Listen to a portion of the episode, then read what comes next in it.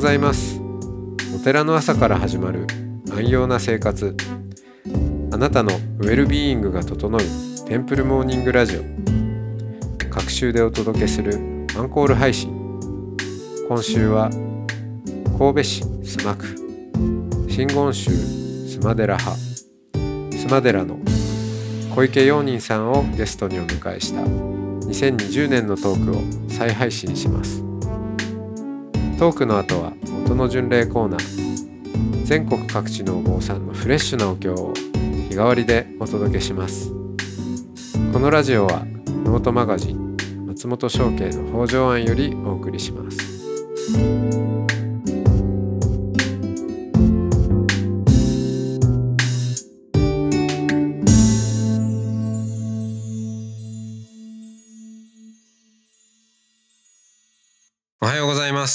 おはようございます。えー今週は、えー大本山須磨寺あー小池陽人さんのお話をずっとお伺ってきましたがもう早いもので最終日となりました早いですね。早いですね話足りないです。話したいなはいえーまあ昨日なかなかあのなんだろうグッとうん。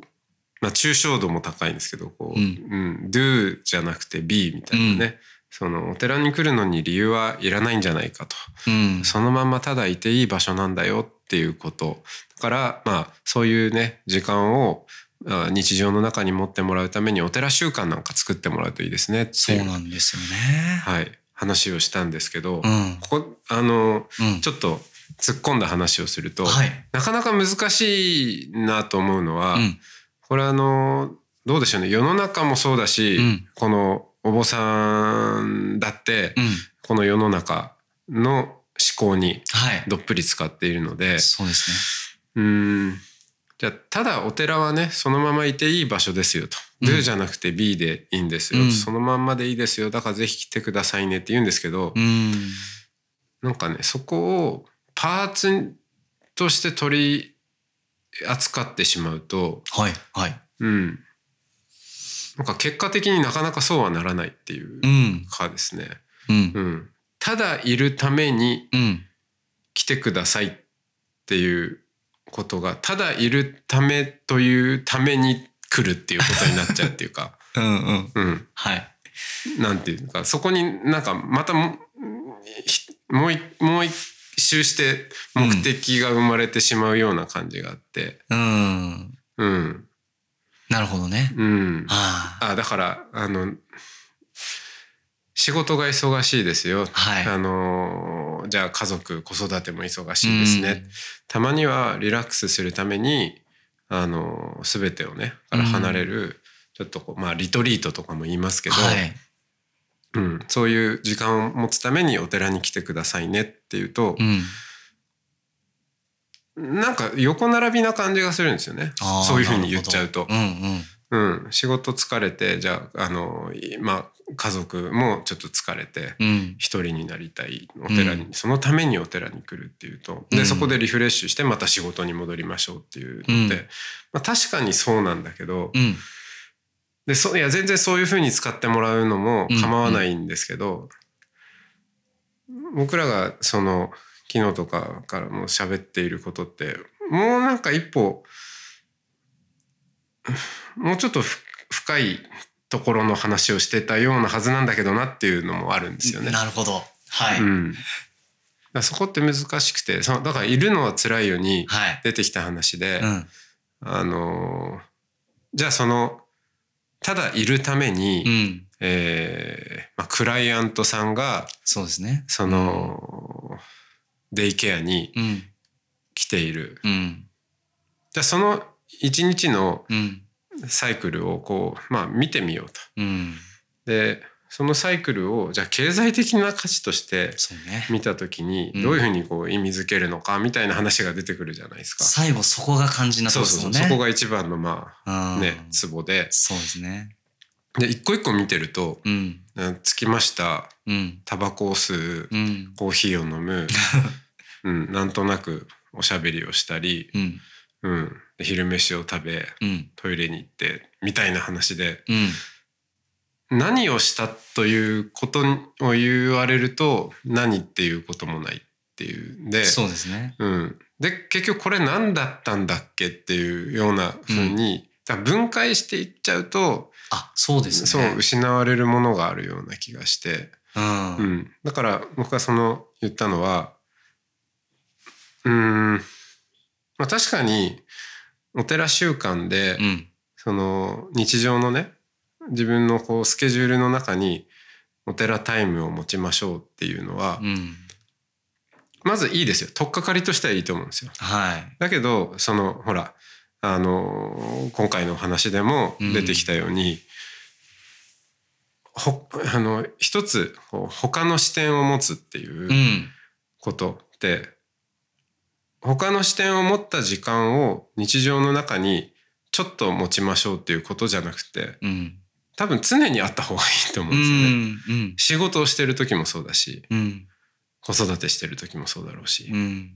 うん、だからどうやってその、まあ、確かにサイクルのうん。中ではパーツとしてお寺が入ってくるっていうのはあるかもしれないけど、うん。うんもっとそのなんだろう日常生活生きてるんだけど、うん同時にもっとなんか全然違う、まあ、時間軸であったり、うん。こうその視点、うん、を持ってるっていうことにいざなっていくことど。ができるのかそこがやっぱ信仰なんでしょうね。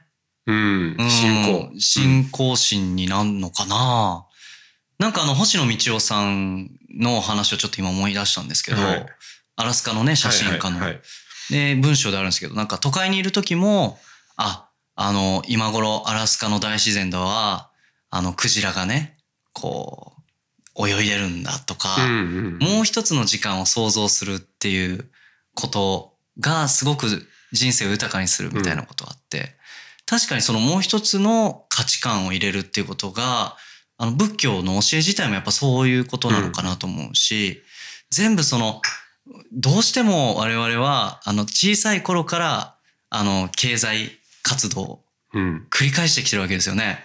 で、あの、昔は、あの、体験として、労働が先だったっていうんですよ。はいはいうん。だけども、今は子供の頃から体験としてし、あの、消費が先になってしまう。うんで消費が先っていうのは、えーっと、いいわゆる等価交換うんの無時間性で、うんうんいわゆる100円を払ったら100円のものが即手に入るという体験を子供の頃からしてるんですね。うん。だから癖としてさっきの東畑さんのお話もそうなんですけど、なんか我々は何かまあコストを払った、うん。いいわゆるそれお金だけじゃなくて自分の労力とかもそうなんだけどそういうのを払ったらその対価がもう時間なくねかけずにすぐに得られなきゃいけないといううん。価値観にやっぱりずっととらわれてしまって、うん。すごく狭い視野に押し込められてしまってる可能性があって、うん昔は労働が先だったと。うんそれ何かお手伝ってきなさいとか、あの掃除しといてとか、うんあの言われるんですけど、それってあの、労働の場合は消費と違って、あの、その対価って、あの、その時得られなかったりするんですよね。うん後になって褒められたりとか、後になって、あ、これこういう意味があったんだとか、うん気づく。うんで、それが10日交換みたいな感じじゃないし、うん時間もすごいスパンがかかる。はいあのそ即帰ってくるわけじゃないそうなんですようんでも今の子供は聞くと、なんで勉勉強せなあかんのって聞くと。で、それ大人はうまく答えられないんですよ。うん勉強する意味を。で、それ子供が聞いてる意味がわかるからなんですよね。なんでこれだけあの労力かけて、労力、勉強するってことがコストなんですよね。子供からしたら。うんうんで、その対価が、どういう対価が得られるのって聞いてるわけです。そんなことはわからないんですね。あの、うんで、それ分かるのはだいぶ後になってからかもしれないし、うん。あの、まあ一生分かんないかもしれないというのが、まあそういう教育って結構そういうところが多いと思うんですけど、で、子供だけかというと我々ずっと大人になってきた時に、そういう癖がやっぱついてるから、うん。あの、そこから抜け出せないのが、会計の声がするってね、出てくるんだけど、はい。い、つも自分がここにいるため、い、いていいのは、あ、今日掃除をしたからだとか、うん。今日こういうお経を読んだからと、だとか、うん。考えちゃうわけですよ。でも別に、あの、いるってことだけで、全然、それだけで十分価値があるっていうことに、先ほどね、松本さんおっしゃったように仕事をしてる時であれ家庭でいる時であれ、うん。あのそこに立ち戻るっていうことは大事なんだけどうん。人間って多分あの本当に日常生活慌ただしくしてると立ち戻れなくなるんでうん。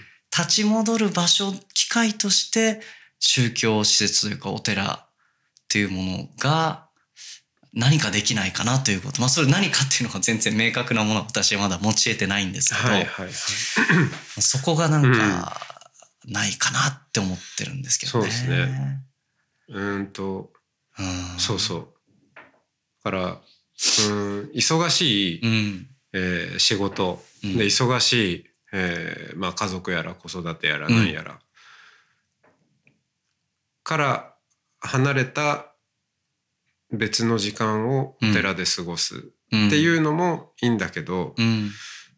その、まあ、忙しさの中でも、うん。さっきのね星野ん。道夫さんの話もそうだなと思うんですけど、全然違う時間軸で、うん。あのこの世界がうん。動いているというか、その視点をうん。持てるっていうことはすごく重要で,、うん。でそれがお寺にいる時だけじゃなくて、うん。どんなに忙しい時でも、まあ、かけらでもちょっとそれを意識できているとやっぱ行動も変わってくると思うんですよね。うん。そうですよね。でそうそう。それこそノートの北条案で最近、あのはい。ちょっと自分的には盛り上がっていることがあって、先祖の話あ、読みましたよ。あありがとうございはます、なんですけど、うん。うーんとまあ一つちょっと反省があるのは、うん。お坊さんとしてちょっと先祖のことばっかり言い過ぎたなっていう、うん。うん。先祖は大事です。先祖ご先祖様を大事にしましょう。それはいいんですよ、うん。うん、ご先祖様あっての私ですと。でも同時に私自身もご先祖になっていくんだと、うん。うん、で私自身もご先祖になっていくとするならば、うん。今私がご先祖様に思いを向けているのと同じようにうん。いずれ私がご先祖様になったうん。ところの私に対してうん。子孫がうん。思いを向けるだろう。うん。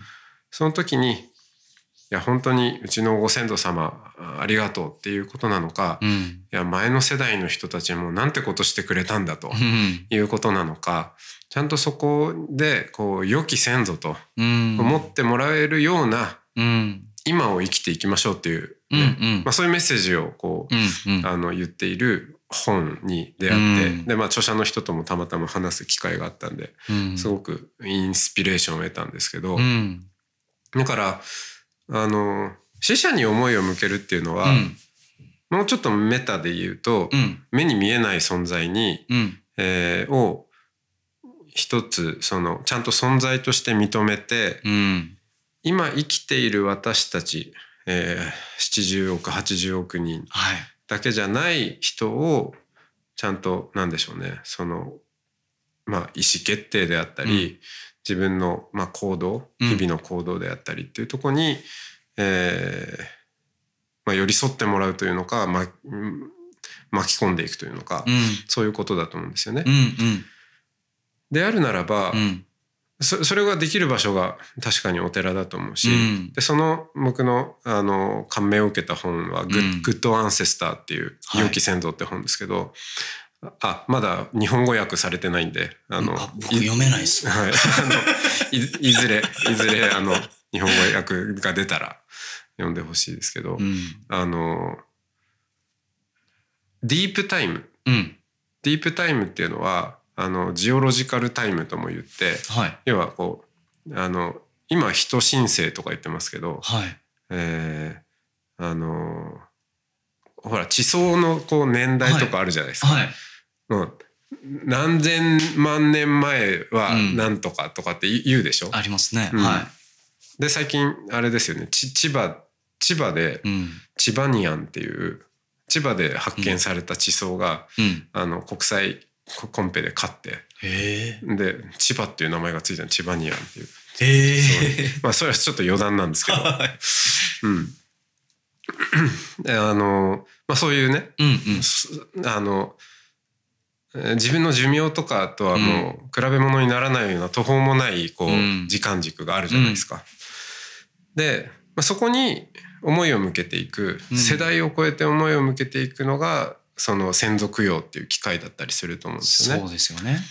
だったらもうちょっと拡張して、うん過去に向くだけじゃなくて未来のまだ見えない人たちにもうん目を向ける機会を作るっていうのはうんお寺のすごい大きな多分これからの可能性じゃないかと。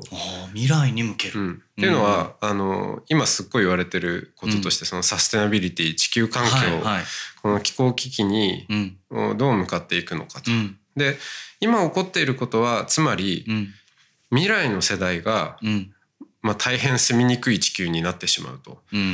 未来の世界世代を犠牲にして今の世代がまあ利益を得るような。そうですね。未来の世代に借金を負わせて今なんか使って遊んでるみたいなうん。ような状況になってしまってると。そうですよね。いう。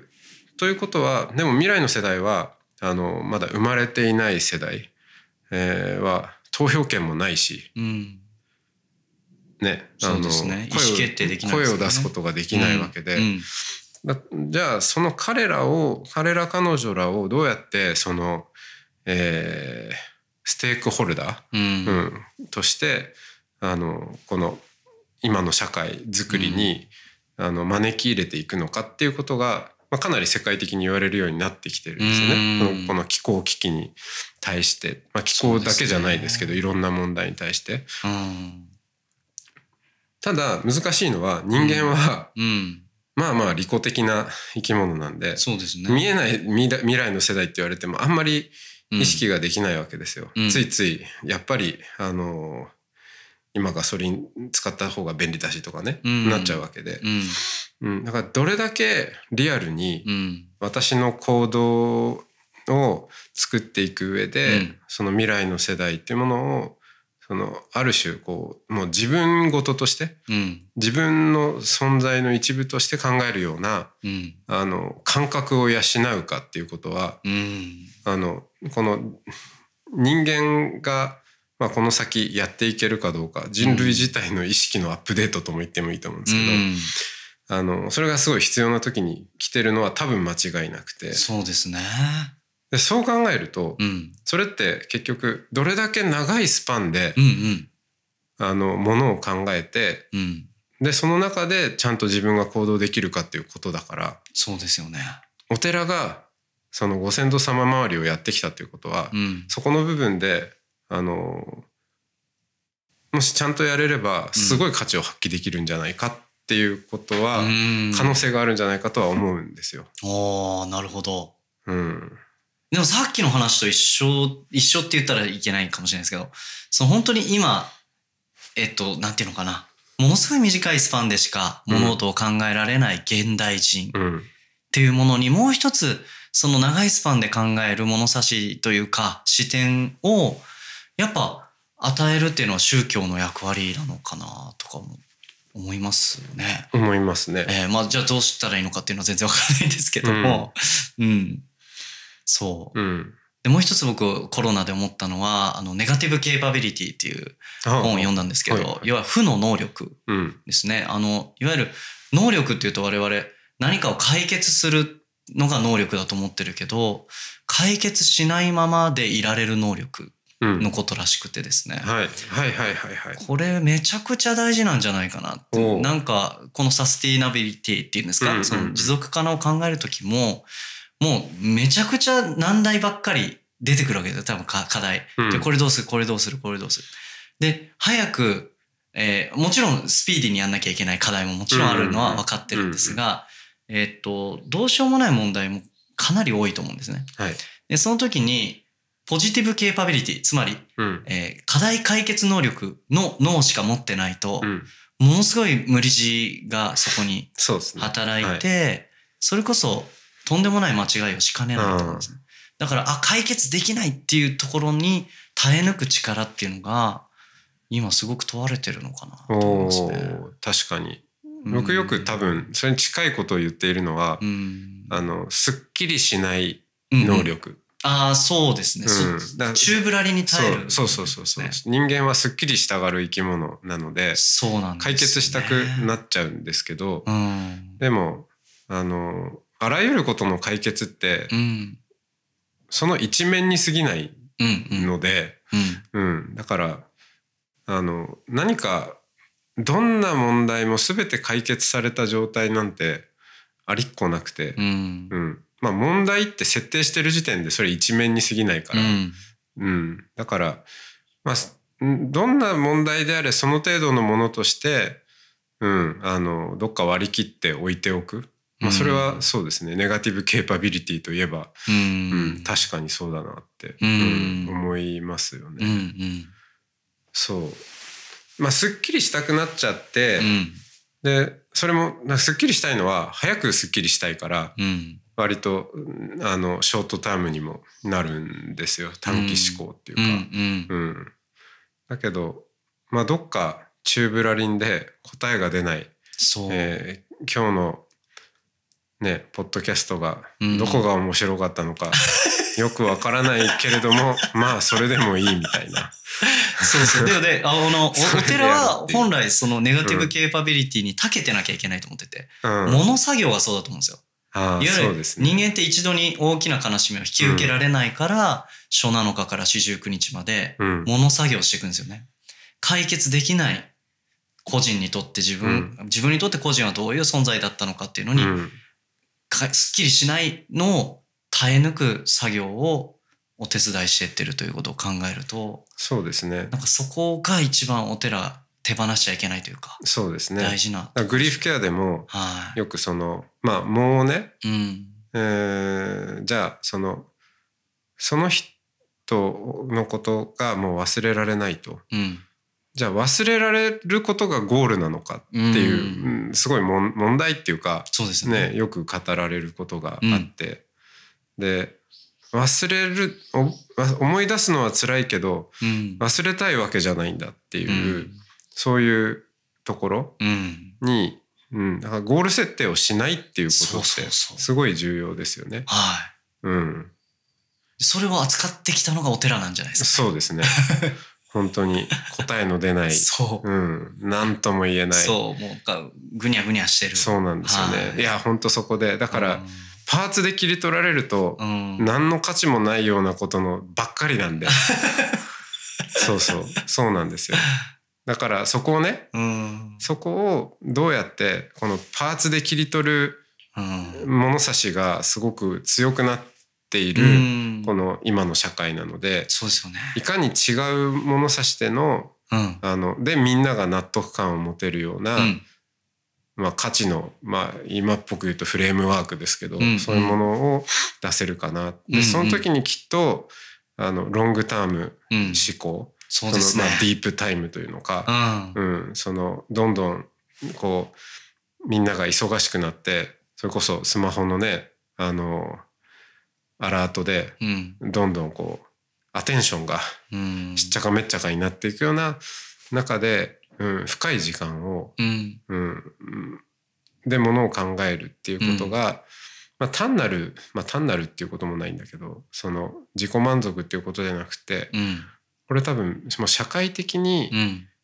んまあ取り組まなきゃいけないっていうか見見直していく必要のある、えーちょっと他の視点だよねっていうことをうん。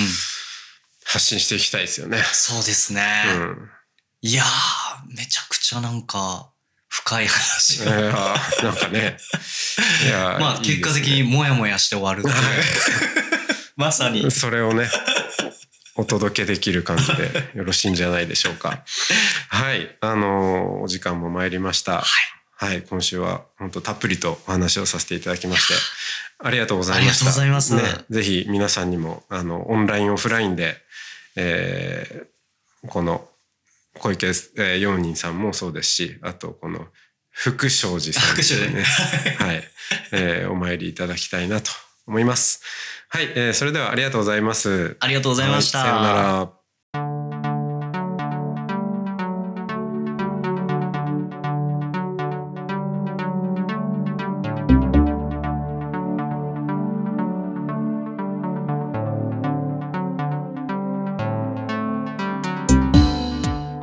つもテンプルモーニングラジオを応援してくださりありがとうございます。番組を継続支援してくださる TMR サポーターを募集しています詳しくはテンプルモーニングラジオ公式ホームページ radio.templemorning.com ドネーションのページをご覧ください。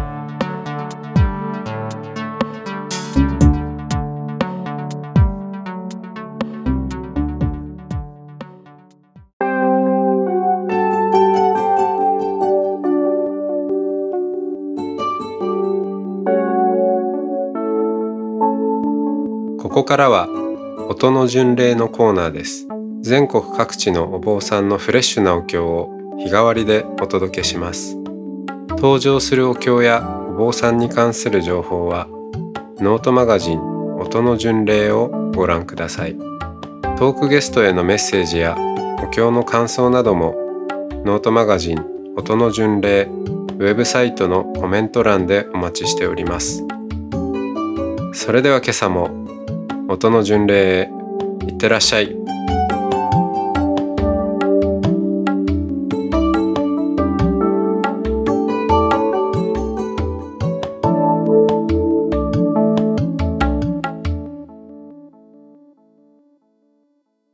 皆様どうもおはようございます。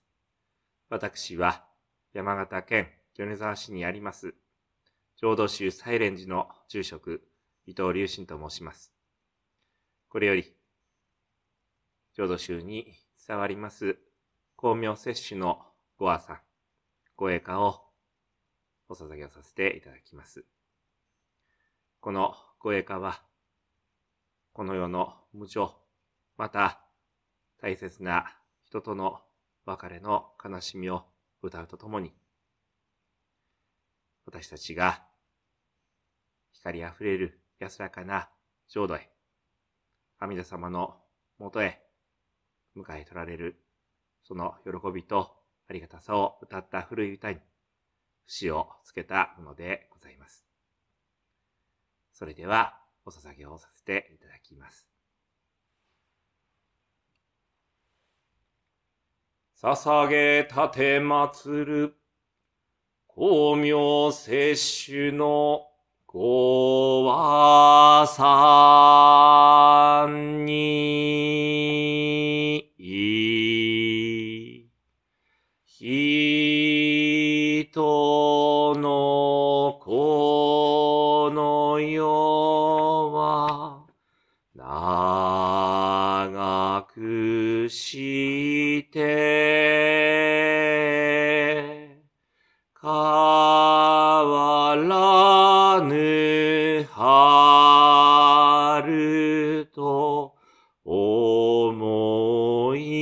しに、無常の風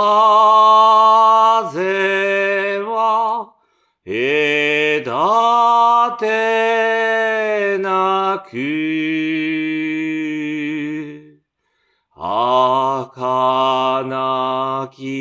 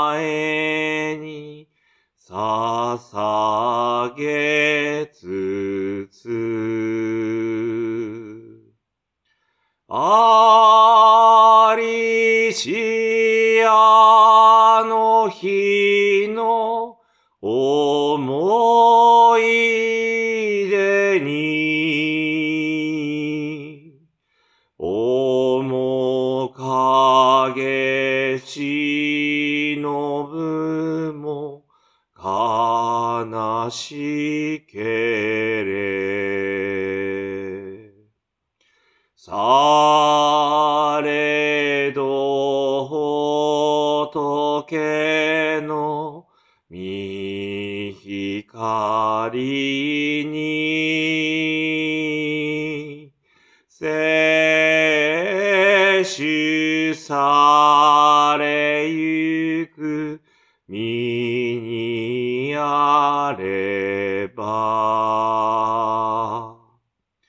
思いはずろこともなく、とこしえかけて、安か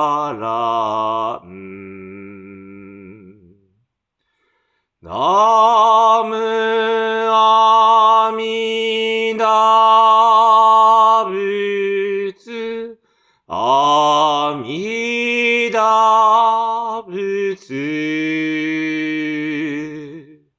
ナムアミダ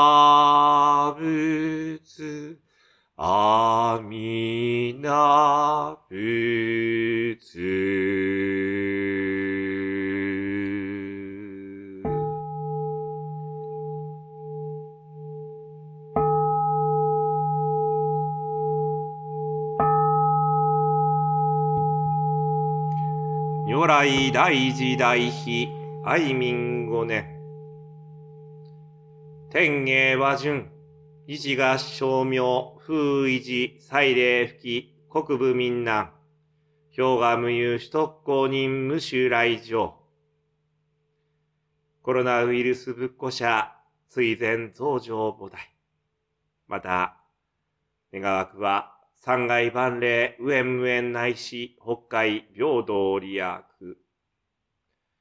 それでは皆様どうぞよろしければご一緒に十編の生阿弥陀仏の念仏4回4回2回と区切りまして10回ご一緒にお唱えをお願い申し上げます。同生十年ナムアミダブナムアミダブナムアミダブナムアミダブナムアミダブナムアミダブナムアミダブナムアミダブナムアミダ仏ナムアミダブ。皆様の今日一日が仏様のお見守りのもと安らかなものでありますよ。本日はどうもありがとうございました。